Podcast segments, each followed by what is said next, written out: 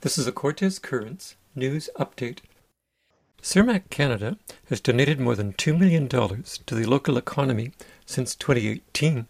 Campbell River's two other fish farm companies, Mowi Canada West and Grieg Seafood, also make substantial donations. It's part of our culture, and we have a shared value approach, meaning that we're part of communities and we believe that we need to add value to the communities in which we operate in. Said Linda Sams, Sustainable Development Director at Cermaq Canada.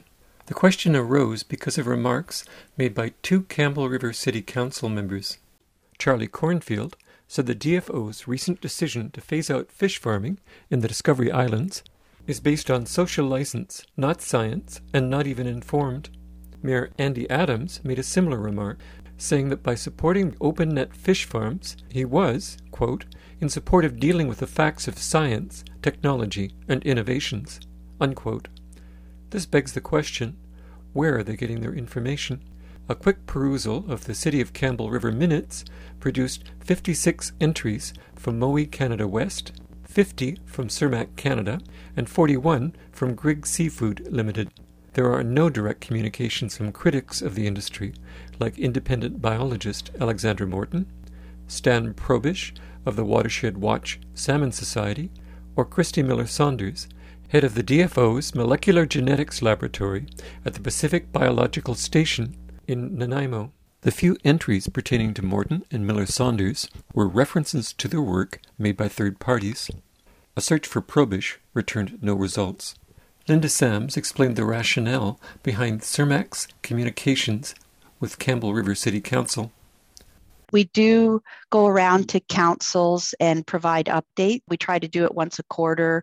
That's more around our certification. I mean, it's a good thing to do. Don't don't get me wrong, but that's around our certification requirements and make sure that we're engaging with local government and communities and keeping people updated on what we're doing. So we do do quite a bit of that. And I think it's important to work with your local councils and local governments, and that's something Cermaq participates in.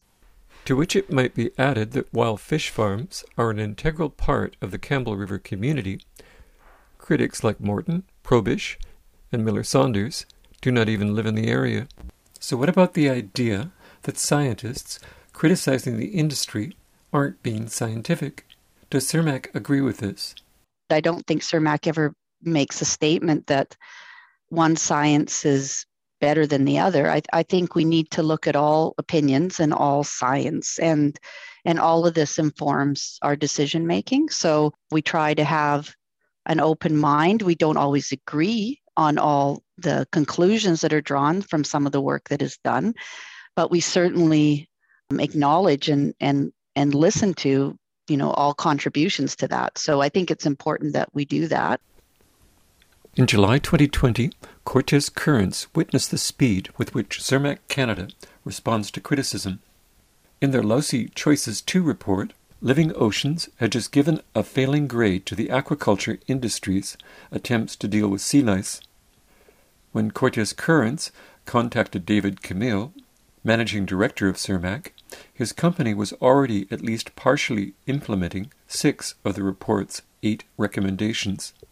But this story is really about donations, and as Linda Sams explains, giving is a very Canadian ethic and it's no different with all the employees and and our company as well obviously we bring employment and economic activity and all of that's been talked about a lot recently but also we'd like to make sure we're contributing to priorities and needs in the communities where we operate. The vast majority are happening right in the small communities where we actually farm but that's probably more to do with our employees as well where they live and their families are and, and their priorities are as well. So we also have a lot of being kind work that we do and our employees volunteer and again it's it's a culture in our company and it does it feels good.